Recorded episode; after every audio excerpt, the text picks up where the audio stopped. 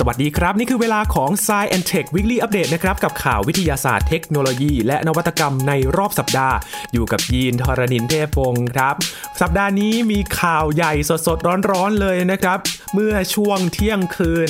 ของวันที่ 29 มิถุนายน ต่อเนื่องถึงสิ้นเดือนมิถุนายนนะครับวันศุกร์ที่ 30 มีการถแถลงข่าวเกี่ยวกับคลื่นความโน้มถ่วงครับเป็นข่าวใหญ่เพราะว่าเขาไปจับเสียงจาก สัญญาณผ่านคลื่นความโน้มถ่วงได้นะครับ มาดูรายละเอียดกันว่า มันจะมาช่วยไขคำตอบของกำเนิดจักรวาลได้อย่างไร และอีกหนึ่งประเทศครับที่เซ็นสัญญาเข้าร่วม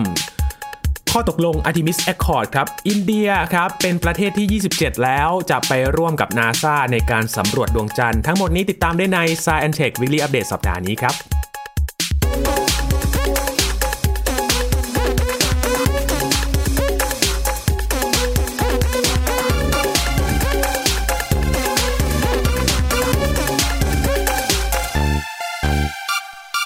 มาดูกันครับ มีการถแถลงข่าวในช่วงเที่ยงคืนที่ผ่านมาสดๆร้อนๆนี่เองนะครับ ก่อนที่เราจะมาอัปเดตกันใน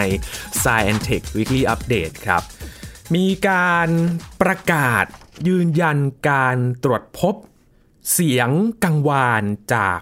จักรวาลครับ ผ่านคลื่นความโน้มถ่วงได้เป็นครั้งแรก ที่น่าสนใจก็คือว่าเขามีการศึกษามา 15 ปีแล้วนะครับ คุณผู้ฟัง กว่าจะยืนยัน และถแถลงข่าวได้ว่ามีการตรวจพบจริง ๆ เกี่ยวกับคลื่นความโน้มถ่วง การศึกษาครั้งนี้นะครับ โดยทีมนักวิจัยในเครือข่าย International Pulsar Timing Array หรือว่า IPTA ครับเขาใช้เครือข่ายกล้องโทรทรรศน์วิทยุ 3 ตัวด้วยกัน นั่นก็คือ Very Large Array อยู่ที่รัฐนิวเม็กซิโกของสหรัฐ แล้วก็ Green Bank Telescope ครับอยู่ที่เวสต์เวอร์จิเนียในสหรัฐเช่นเดียวกัน และ กล้องโทรทรรศน์วิทยุอาร์เรซิโบอยู่ในเปอร์โตริโกครับทำงานร่วมกันติดตามสัญญาณจากพาวซ่าใช้เป็นหอสังเกตการคลื่นความโน้มถ่วงขนาดใหญ่เลยทำให้สามารถสังเกตการคลื่นความโน้มถ่วง จากหลุมดำยุคก่อกำเนิดขึ้นได้เป็นครั้งแรกครับ จากการศึกษาที่ยาวนานเหลือเกิน 15 ปีเลยสำหรับคลื่นความโน้มถ่วง มาทวนกันอีกครั้งหนึ่งนะครับว่าคลื่นความโน้มถ่วงคืออะไร ตามทฤษฎีสัมพัทธภาพทั่วไปของไอน์สไตน์ครับ สิ่งที่เราเรียกว่าแรงโน้มถ่วงแท้จริงแล้วเกิดขึ้นจากการโค้งงอของกาลอวกาศ ก็เกิดจากมวลเหมือนกับลูกตุ้มครับวางบนผืนผ้า มันก็จะเกิดเป็นหลุมขึ้นมาใช่ไหมครับ แล้วเกิดการ ดึงผ้าให้มันยืดออกไป ผลที่ตามมาก็คือของทฤษฎีนี้เนี่ย เมื่อใดก็ตามที่หลุมดำสองหลุม มันมารวมตัวกัน หลุมดำมวลยิ่งยวดเลยนะครับ อิทธิพลของการบิดเบี้ยวของการละอากาศที่เกิดขึ้นนั้น ก็จะสามารถแผ่อิทธิพลด้วยความเร็วแสง และสามารถตรวจพบในรูปแบบของคลื่นความโน้มถ่วง อาจารย์บัญชาท่านระบุสมบัติครับ มาที่ไทย PBS Podcast พอดี ก็เลยขอให้อาจารย์อธิบายอีกครั้งหนึ่งนะครับ ว่าคลื่นความโน้มถ่วงคืออะไรไปฟังจากอาจารย์บัญชากันครับ ก่อนอื่นต้องพูดถึงคลื่นความโน้มถ่วงก่อนนะครับคลื่นความโน้มถ่วงเนี่ยเป็นผลที่ทำนายได้จากทฤษฎีสัมพัทธภาพทั่วไปของไอน์สไตน์นะครับนะซึ่งพูดถึงว่าอย่างนี้ บอกว่าในบริเวณในกาลอวกาศนะครับที่ไม่มีมวลอยู่นี่นะครับนะกาลกาลอวกาศจะแบนแบนเนี่ยแปลว่าคล้ายๆเปรียบเทียบกับผืนผ้าผืนผ้าเป็นแบนเนาะแต่หากมีมวลอยู่เนี่ยมวลก็จะทำให้อากาศโค้ง อันนี้อันนี้เป็นภาพ คร่าวๆนะครับ ทีนี้หากว่ามวลมันเกิดการขยับขึ้นมานะครับหรือว่ามีกลไกต่างๆเนี่ยนะครับที่ทำให้มวลเนี่ยมันเปลี่ยนแปลงไปเนี่ยสิ่งที่เกิดขึ้นคือผืนผ้าเนี่ยเกิดการกระเพื่อมนะครับการกระเพื่อมนี่ก็พุ่งออกขึ้นไปออกไปอย่างนี้นะครับทีนี้การเปรียบเทียบคือว่าเอากาศโค้งเนี่ยโค้งความโน้มถ่วงนะครับนะดังนั้นไอตัวการกระเพื่อมของไอไอตัวการอวกาศเนี่ยก็เรียกคลื่นความโน้มถ่วงนะครับครั้งก่อนนะครับในปี 2015 นะครับที่มีการตรวจจับได้ แล้วก็มีการยืนยัน นะครับแล้วก็ประกาศในปี 2016เนี่ยนะครับครั้งแรกเนี่ยอันนั้นเกิดจากการที่หลุมดำสองหลุมนะครับโคจรรอบกันนะครับแล้วในสุดโคจรรอบกันไปเรื่อยๆเนี่ยก็รวมกันรวมกันเป็นหลุมดำหลุมเดียว แล้วเสียมวลไปจำนวนหนึ่งนะครับเสียมวลไปปริมาณหนึ่งเกิดเป็นคลื่นความโน้มถ่วงแผ่ออกมา แล้วก็ในสุดก็มีการตรวจจับได้โดยใช้เครื่องที่อยู่บนโลก เป็นเครื่องที่อุปกรณ์ขนาดใหญ่มากนะครับหลักเป็นกิโลเมตรเลยนะครับนะเป็นแขน 2 แขนรูปตัว L ทำไมต้องตัว L เพราะว่าอันนึง แนวนอนแนวตั้งจะพูดอย่างนี้ก็ได้นะครับ วัด 2 ทิศทางนะครับด้านหนึ่งหดด้านหนึ่งยืดอะไรต่างเนี่ยว่าคลื่นความโน้มถ่วงผ่านไปยังไงนะครับ ทีนี้ในคลื่นความโน้มถ่วงในครั้งแรกนั้นเนี่ยนะครับเป็นอย่างนี้ มันเป็นคลื่นความโน้มถ่วงที่มีความถี่ในช่วงประมาณสัก 35ถึง250เฮิรตซ์นะครับนะแล้วเกิดในช่วงสั้นๆประมาณ 0.2 วินาที 0.2 วินาทีเนี่ย เออเปรียบเทียบง่ายอย่างนี้คนเรากระพริบตาเนี่ย0.1 วินาที คือนานกว่าคนเรากระพริบตานิดหนึ่งนะครับเกิดสั้นๆแล้วก็หายไปเลยนะครับคือยี่ๆเข้าไปนะครับก็อย่างที่เรียนทราบคือ 35ถึง250เฮิรตซ์เนี่ยเป็นอย่างนั้นนะครับแต่ครั้งนี้แตกต่างไปครั้งนี้เนี่ยเป็นคลื่นความโน้มถ่วงที่นะครับมีความยาวคลื่นยาวนะครับมากๆเลย หรือพูดง่ายคือมีความถี่ต่ำมากๆเลยนะครับนะต่ำมากต่ำระดับไหนเป็นระดับเป็นนาโนเฮิรตซ์นะครับนาโนเฮิรตซ์สิบกำลังลบเก้านะครับเฮิรตซ์ นะครับก็แสดงว่ามันกลไกการเกิดของคลื่นความถ่วงครั้งที่แต่เป็นข่าวครั้งนี้เนี่ยแตกต่างไปจากครั้งแรกนั้นนะครับจริงการยืนยันการมีอยู่ของคลื่นความโน้มถ่วงเนี่ยนะครับเป็นการยืนยันตั้งแต่แรกอยู่แล้วนะครับแต่นี้เป็นการยืนยันว่ามีคลื่นความโน้มถ่วงที่มีความยาวคลื่นยาว เป็นชัดเจนเป็นครั้งแรกนะครับถ้าย้อนกลับไปปี 2016 ครับคุณผู้ฟังตอนนั้นมีข่าวใหญ่เหมือนกัน เกี่ยวกับคลื่นความโน้มถ่วงครั้งแรกเลยจำกันได้ไหมครับไลโก้ที่เป็นสถานีที่ตรวจ จับคลื่นความโน้มถ่วง ขนาดใหญ่เลยนะครับ ลักษณะของสถานีเป็นตัว L ใหญ่ ๆ ขายาวๆเลย ยาวประมาณ 4 กิโลเมตร แค่ขาข้างเดียวนะครับ 4 กิโลเมตรครับคุณผู้ฟังเป็นท่อ เพื่อที่จะตรวจจับ การเคลื่อนมาของคลื่นความโน้มถ่วงที่มากระทบเนี่ย และเกิดการเปลี่ยนแปลงแค่นิดเดียวเองครับ แต่ยืนยันได้ว่านั่นคือคลื่นความโน้มถ่วง แต่ครั้งนั้นเนี่ยก็ถือว่าเป็นข่าวใหญ่เลยนะครับ เป็นการยืนยันครั้งแรก และได้รับรางวัลโนเบลในปี 2017 ไปกับการค้นพบครั้งนั้น แต่ว่าเครื่องมือแบบ LIGO เนี่ยนะครับที่เป็นตัว L ใหญ่ๆเนี่ยมันไวต่อการตรวจจับคลื่นความโน้มถ่วงที่มีความถี่สูงครับหลายร้อยเฮิร์ตซ์เลย ที่เกิดจากการรวมตัวกันของหลุมดำมวล 10ถึง100เท่า ของมวลดวงอาทิตย์เพียงเท่านั้นครับแต่ว่าการที่เราจะฟังเสียงของคลื่นความโน้มถ่วง ที่เกิดจากหลุมดำมวลยิ่งยวดที่มีมวลมากกว่านี้เนี่ยมันจะต้องศึกษาการเปลี่ยนแปลงของการละอวกาศที่มีระยะทางไกลกว่านี้อีกมาก ๆเลย หมายความว่า จะต้องศึกษาคลื่นที่มีความถี่ต่ำกว่านี้ ถึงจะช่วยยืนยันนะครับว่า มันมีคลื่นความโน้มถ่วงที่เราสามารถฟังได้ครับ ทีนี้มันก็เลยมีวิธีหนึ่งครับผุดขึ้นมา เพราะว่าเราไม่สามารถมีเทคโนโลยีที่จะมาตรวจจับได้ที่ทันสมัยในขณะนี้นะครับ ก็เลยอาศัยปรากฏการณ์ทางธรรมชาติครับคุณผู้ฟัง ในการดูความเคลื่อนไหวในจักรวาลนี่แหละ มาตรวจจับความโน้มถ่วง และหนึ่งในปรากฏการณ์ที่ทีมนักวิจัย โดยเฉพาะทีมนี้นะครับที่เพิ่งถแถลงกันไปเนี่ยใช้ในการศึกษาก็คือเพาซ่าเพาซ่าคืออะไร ไปฟังจากอาจารย์บัญชาธนบุญสมบัตินะครับ อธิบายให้ฟังว่าอะไรคือเพาซ่าครับ อันนี้ซับซ้อนนิดหนึ่งนะครับนะ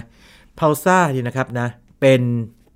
มันไปหนึ่งขั้นนะคือดาวนิวตรอนนะครับที่กำลังหมุนรอบตัวเองอย่างรวดเร็วนะครับก็ต้องกลับไปที่ดาวนิวตรอนก่อนนะคืออะไรใช่ไหมครับนะดาวนิวตรอนเนี่ยนะครับเป็นดาวพิเศษแบบหนึ่งนะครับนะครับที่เกิดจาก การระเบิดอย่างรุนแรงเรียกซูเปอร์โนวานะครับแล้วแกนกลางมันยุบตัวลงมานะครับนะไอตัวโปรตอนไออิเล็กตรอนเนี่ยถูกบีบเข้าไปรวมกับโปรตอนจำง่ายๆนะครับนะลบเจอบวกเนี่ยกลายเป็นเป็นกลางเป็นเป็นกลายเป็นดาวนิวตรอน ขนาดก็จะไม่ใหญ่มากนะครับนะแต่ว่าตัวมันเองเนี่ยมีความพิเศษคือมันหมุนด้วยความรวดเร็วมาก แล้วสิ่งที่เกิดขึ้นมันหมุนเนี่ยนะครับนะตรงตรงขั้วของการหมุนเนี่ยแกนการหมุนเนี่ยนะครับมันจะส่งคลื่นแม่เหล็กไฟฟ้าออกมา นะครับหลายช่วงคลื่นเลยตั้งแต่คลื่นวิทยุจนถึงพวกรังสี X แกมมาพวกนี้ออกมานะครับนะแต่นี้จุดสำคัญก็คือว่าการส่งของมันออกมาเนี่ยสมมติที่เป็นเป็นดาวนิวตรอนเนาะแล้วหมุนรอบตัวเองแล้วเป็นแกนส่งออกมาตามขั้วอย่างนี้ แต่ว่าตัวมันเองมันแกว่งด้วย แกว่งปั๊บก็แปลว่าไอ้สัญญาณเนี่ยมันจะแกว่งไปแบบนี้ ถ้าจะให้เปรียบเทียบกับเป็นของบนโลกเนี่ยคิดถึงประภาคาร เวลาคนเดินเรือเนี่ยในที่มันมืดเนี่ยตอนกลางคืนเนี่ยนะครับนะตรงบริเวณชายฝั่งมีประภาคารอยู่ก็ส่องแสงรอบๆนะครับพอแสงมาหาเราเราก็เห็นแสงหนึ่งแวบพอแสงฉายไปที่อื่นเราก็ไม่เห็นแสงใช่ไหมอย่างนี้ต้นทีนี้หากว่าสัญญาณคลื่นแม่ไฟฟ้านี่นะครับนะอย่างกรณีนี้เป็นคลื่นวิทยุเนี่ยหันเข้ามาแบบพุ่งเข้ามาที่โลกปั๊บแล้วก็จับสัญญาณได้ จุดสำคัญของไอไอดาวนิวตอนที่หมุนอยู่นี่นะครับนะซึ่งเขาเรียกพาวซ่านะครับมันคืออย่างนี้ ก็คือว่า อัตราการหมุนมันเนี่ยคงที่มากๆเลย คือพูดง่ายๆว่ามันเป็นนาฬิกาของจักรวาลที่แม่นยำมากๆ จนถึงขนาดที่ว่าใช้อ้างอิงได้แบบละเอียดยิบๆเลยนะครับนะ ดังนั้นนักดาราศาสตร์จะชอบมากในแง่ที่ว่าแม่นยำเป็นนาฬิการะดับจักรวาลที่แม่นยำมันหมุนมาทีก็รู้แล้วอัตราการหมุนมันเท่าไหร่นะครับนะ ทีนี้พาวซ่าพูดง่ายคือดาวนิวตอนที่หมุนอยู่ แล้วส่งคลื่นแม่ไฟฟ้าออกมาคลื่นวิทยุออกมาแล้วก็คลื่นอื่นด้วยนะครับ ครั้งนี้ก็ใช้การจับคลื่นวิทยุมา ตามทฤษฎีสมรรถภาพทั่วไปเนี่ยนะครับ ตัวการสั่นไหวเรียกว่าการกระเพื่อมของของ space time นะครับหรือการอวกาศนี่นะครับนะมันส่งผลต่อความถี่ในการที่ดาวนิวตอนเนี่ยสายด้วย ดังนั้นมันคำนวณได้ไงสมมติว่ามีคลื่นความโน้มถ่วงผ่านเข้ามาปั๊บนี่ปั๊บนะดาวนิวตอนไอไอตัวพาวซ่าเนี่ยก็จะเรียกส่งความถี่แตกต่างออกไปนะครับบางทีถี่ขึ้นบางทีถี่น้อยลงต้นคำนวณได้นะครับ ดังนั้น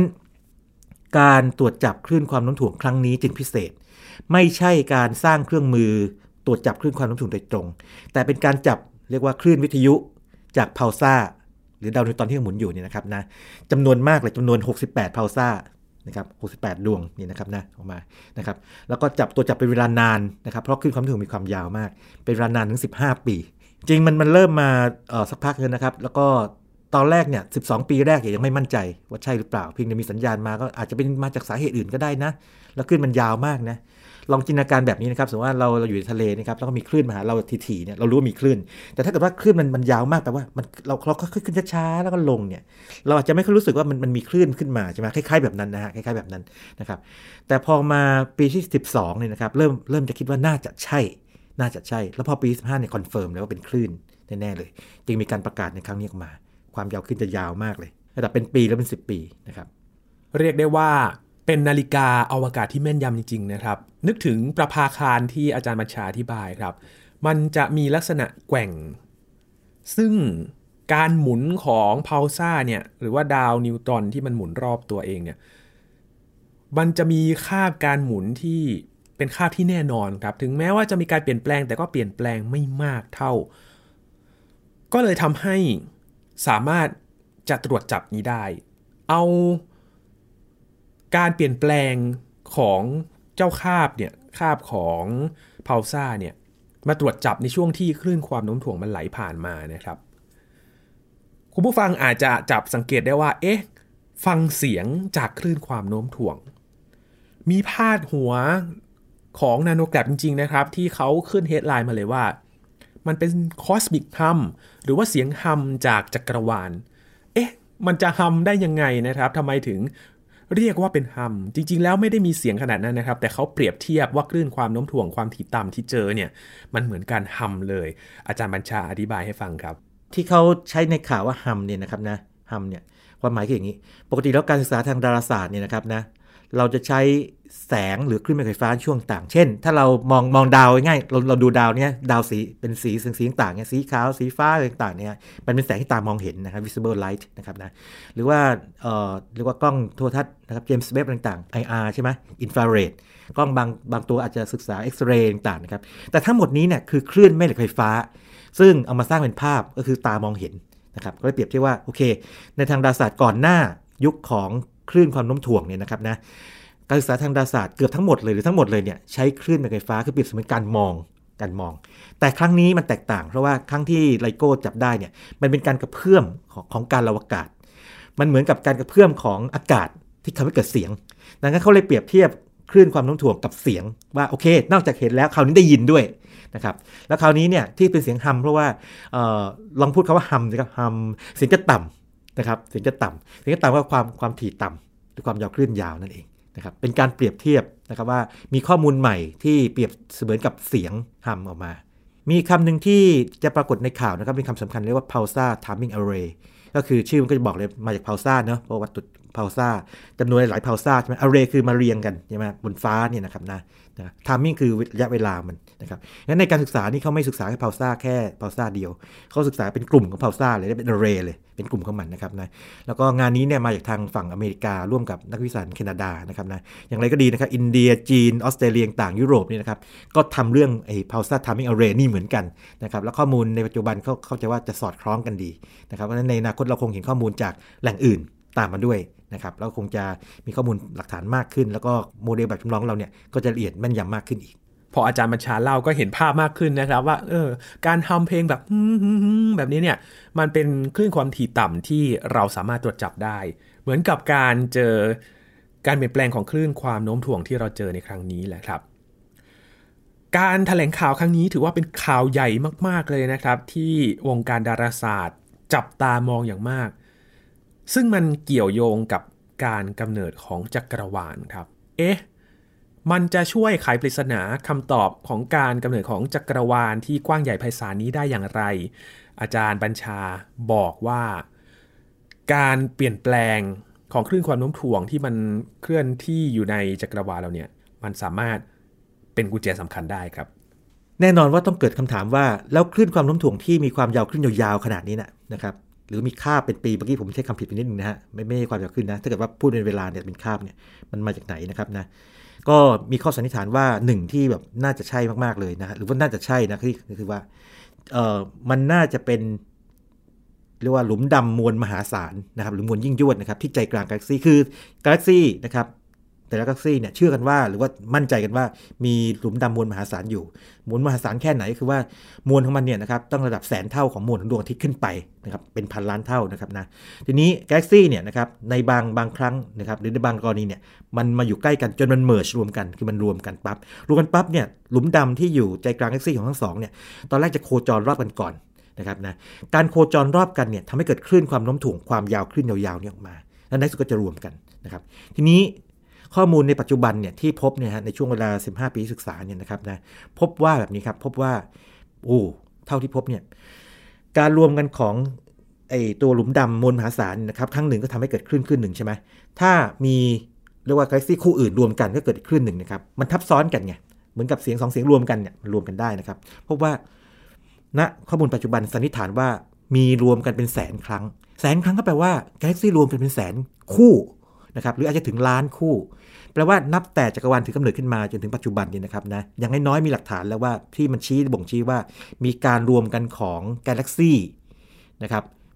อย่างน้อยเป็นแสน หรืออาจจะถึงหลักล้านครั้งนะครับซึ่ง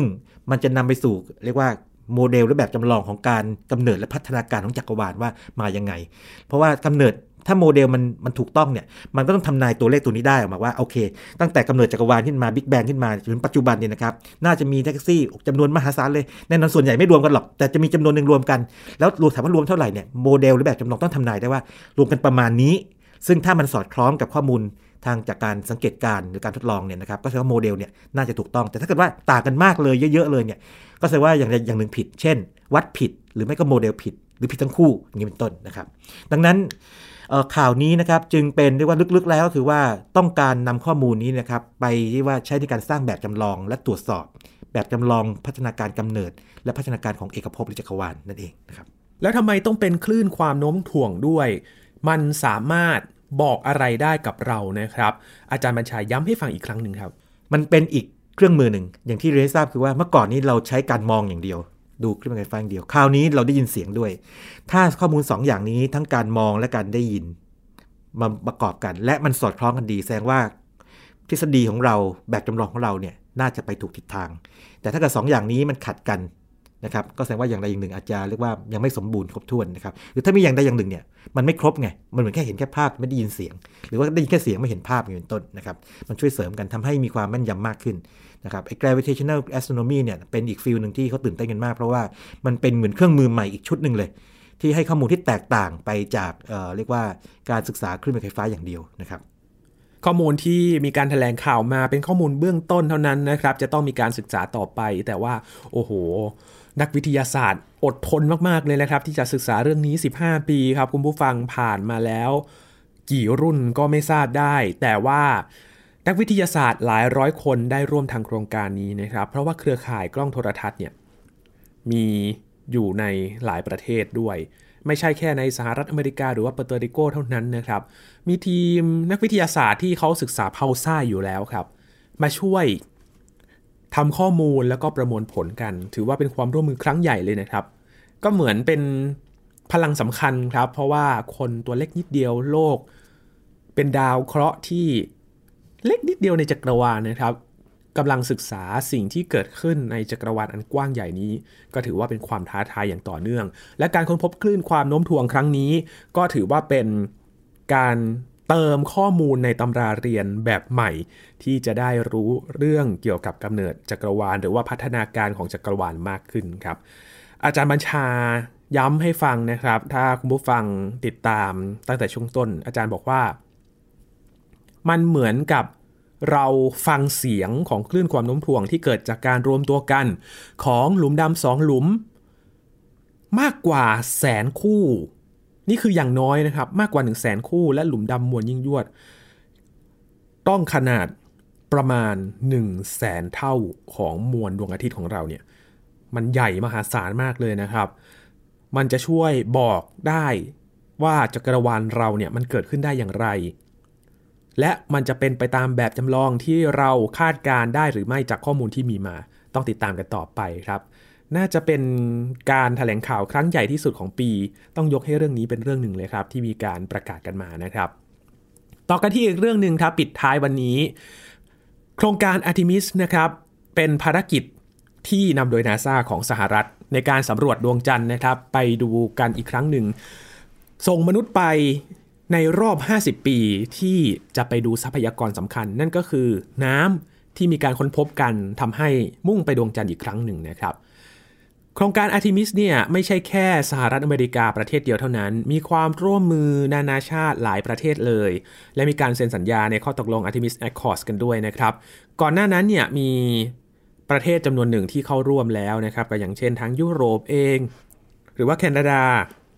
แล้วก็ทางญี่ปุ่นนะครับที่เป็นพันธมิตรกันอยู่แล้ว และก็มีหลังจากนั้นเพิ่มมาเรื่อยๆครับมีสมาชิก ในประเทศต่างๆ เข้าร่วมโครงการ Artemis ปัจจุบันเนี่ย27 ประเทศแล้วนะครับ และอีกหนึ่งประเทศที่เพิ่งจะเซ็นข้อตกลงนี้สดๆร้อนๆเลยก็คืออินเดียครับ ในโอกาสที่นาเรนทราโมดีนะครับนายกรัฐมนตรีของอินเดีย ไปเยือนสหรัฐพอดีเลยครับ การเซ็นสัญญาเนี่ย ก็มีบิลเนลสันนะครับผู้อำนวยการของนาซาแล้วก็ทางเอกอัครราชทูตอินเดียประจำสหรัฐครับตารันจิตซิงแซนดูทำการเซ็นสัญญาที่กรุงวอชิงตันดีซีในวันที่ 21 มิถุนายนที่ผ่านมานี่เองนะครับ และอินเดียนี่แหละครับเป็นประเทศที่ 27 ประเทศล่าสุดเลยที่ได้เข้าร่วมในข้อตกลงนี้นะครับ ก็น่าจับตาเหมือนกันครับว่าอินเดียเนี่ยเป็นประเทศที่มี โครงการด้านอวกาศ พอสมควรเลยนะครับ ส่งยานไปสำรวจดวงจันทร์ จะบอกว่าที่หลายหน่วยงานอวกาศกลับไปดวงจันทร์อีกครั้งหนึ่งเนี่ยก็เป็นผลงานของยานจันทรายานหนึ่งของอินเดียด้วยนะครับ ที่ไปค้นพบหลักฐานการมีอยู่ของน้ำบนพื้นผิวของดวงจันทร์ ซึ่งเป็นทรัพยากรสำคัญที่เราจะเดินทางไปศึกษา ไปสำรวจโครงการอวกาศที่ไกลกว่านั้นอีก ดวงจันทร์ก็จะกลายเป็นจุดพัก และก็มีแหล่งทรัพยากรที่สำคัญ ถ้ามีน้ำจริง ๆ ก็จะมีสถานีวิจัยไปตั้งอยู่ที่นั่นนะครับ รวมถึงลูน่าเกตเวย์เอง สถานีอวกาศโคจรรอบดวงจันทร์ก็ไปอยู่ที่นั่นด้วย เพื่อที่จะเป็นเหมือนสถานีจุดแวะพักอีกจุดหนึ่งก่อนที่จะเดินทางไกลออกไป ซึ่งเขาตั้งเป้าไว้นั่นก็คือว่าดาวอังคารนั่นเองนะครับ ที่จะส่งมนุษย์ไป เพราะฉะนั้นโครงการอาร์ทิมิสถือว่าสำคัญมากๆเลยนะครับ ในเอเชียเองมีหลายประเทศที่เข้าร่วมในสนธิสัญญาหรือว่าข้อตกลงนี้นะครับ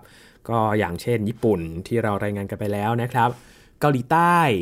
แล้วก็สิงคโปร์รวมถึงอินเดีย แล้วก็มีอีกหลายประเทศเลยนะครับ ตอนนี้ก็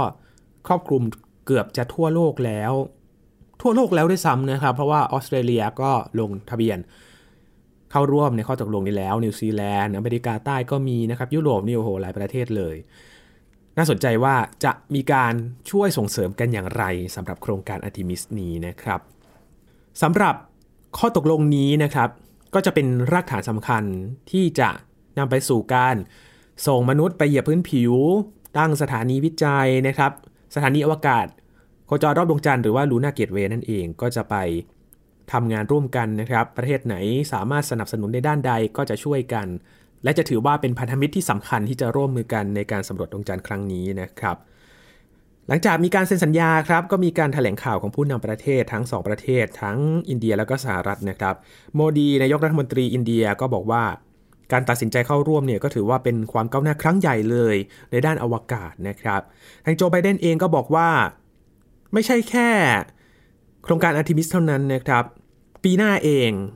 เร็วกว่านั้นด้วย ก็คือ จะส่งนักบินอวกาศอินเดียไปอยู่ที่สถานีอวกาศนานาชาติ หรือว่า ISS นะครับ หลังจากที่ก็ไม่ได้ส่งขึ้นไปนานแล้วเหมือนกันนะครับสำหรับนักบินอวกาศอินเดียก็เป็นอีกครั้งหนึ่งครับที่จะไป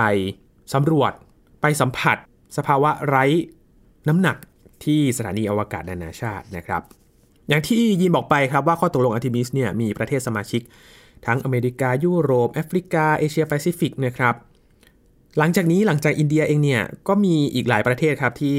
เตรียมคิวที่จะมาเข้าร่วมโครงการนี้ แล้วไทยเราล่ะ ตอนนี้ไทยกำลังศึกษาเกี่ยวกับความร่วมมือนี้อยู่นะครับว่าจะเป็นอย่างไร ถ้ามองกลับมาที่อินเดียครับ ถือว่าเป็นอีกหนึ่งประเทศที่ขับเคลื่อนงานด้านอวกาศอย่างรวดเร็วมาก ๆ เลยนะครับ มีการพัฒนาจรวด ส่งยานสำรวจดวงจันทร์อย่างที่เราบอกครับจันทรายาน 1 2 3 มาแล้วนะครับ รวมถึงบริการขนส่งดาวเทียมขึ้นสู่วงโคจร มีอินเดียที่รับส่งด้วยเหมือนกัน นอกจากนี้จันทายานหนึ่งที่เราบอกไปนะครับ เป็นประตูสำคัญเลยที่ทำให้จับจ้องมาที่ดวงจันทร์กันอีกครั้งหนึ่ง และความร่วมมือในครั้งนี้เนี่ยก็ถือว่าเป็นความร่วมมือกับมหาอำนาจด้านอวกาศ ก็ว่าได้นะครับ เพราะว่า อินเดียเนี่ยก็มีหลายโครงการอยู่แล้วสหรัฐนี่โอ้โหเป็นเจ้าใหญ่ ๆ เลยที่ทำงานด้านอวกาศนะครับ ก็น่าสนใจตรงที่ว่าทางฝั่งจีนล่ะ จะเป็นยังไง เพราะว่ารัสเซียก็ประกาศจับมือไปแล้ว หลังจากที่ประกาศว่าจะไม่เข้าร่วมอาร์ทิมิสนะครับไปจับมือกับจีนแทน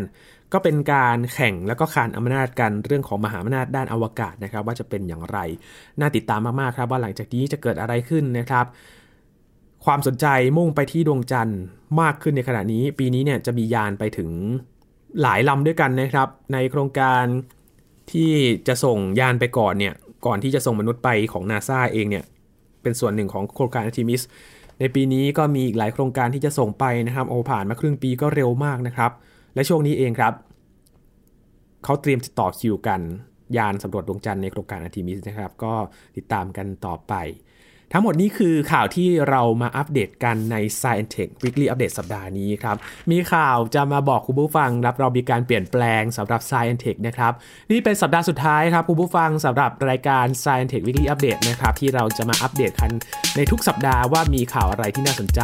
แต่ Science Tech เรายังมีอยู่ครับ แต่ว่าเราจะเหลือกันที่สัปดาห์ละ 1 ตอนเท่านั้นนะครับเราจะพบกันทุกๆ วันศุกร์อัปเดตตอนใหม่กันนะครับได้ที่เว็บไซต์ www.thaipbspodcast.com รวมถึงดคาสต์ช่องทางต่างๆ ที่กำลังรับฟังอยู่นะครับ วิทยากรของเราก็ยังมาอธิบายข้อมูลเชิงลึกให้ฟังกันอยู่ครับ ติดตามกันทุกๆ สัปดาห์เหมือนเดิมนะครับ ช่วงนี้ยีนทรณินเทพวงศ์ขอบพระคุณสำหรับการติดตามรับฟังครับ ลาไปแล้วครับ สวัสดีครับ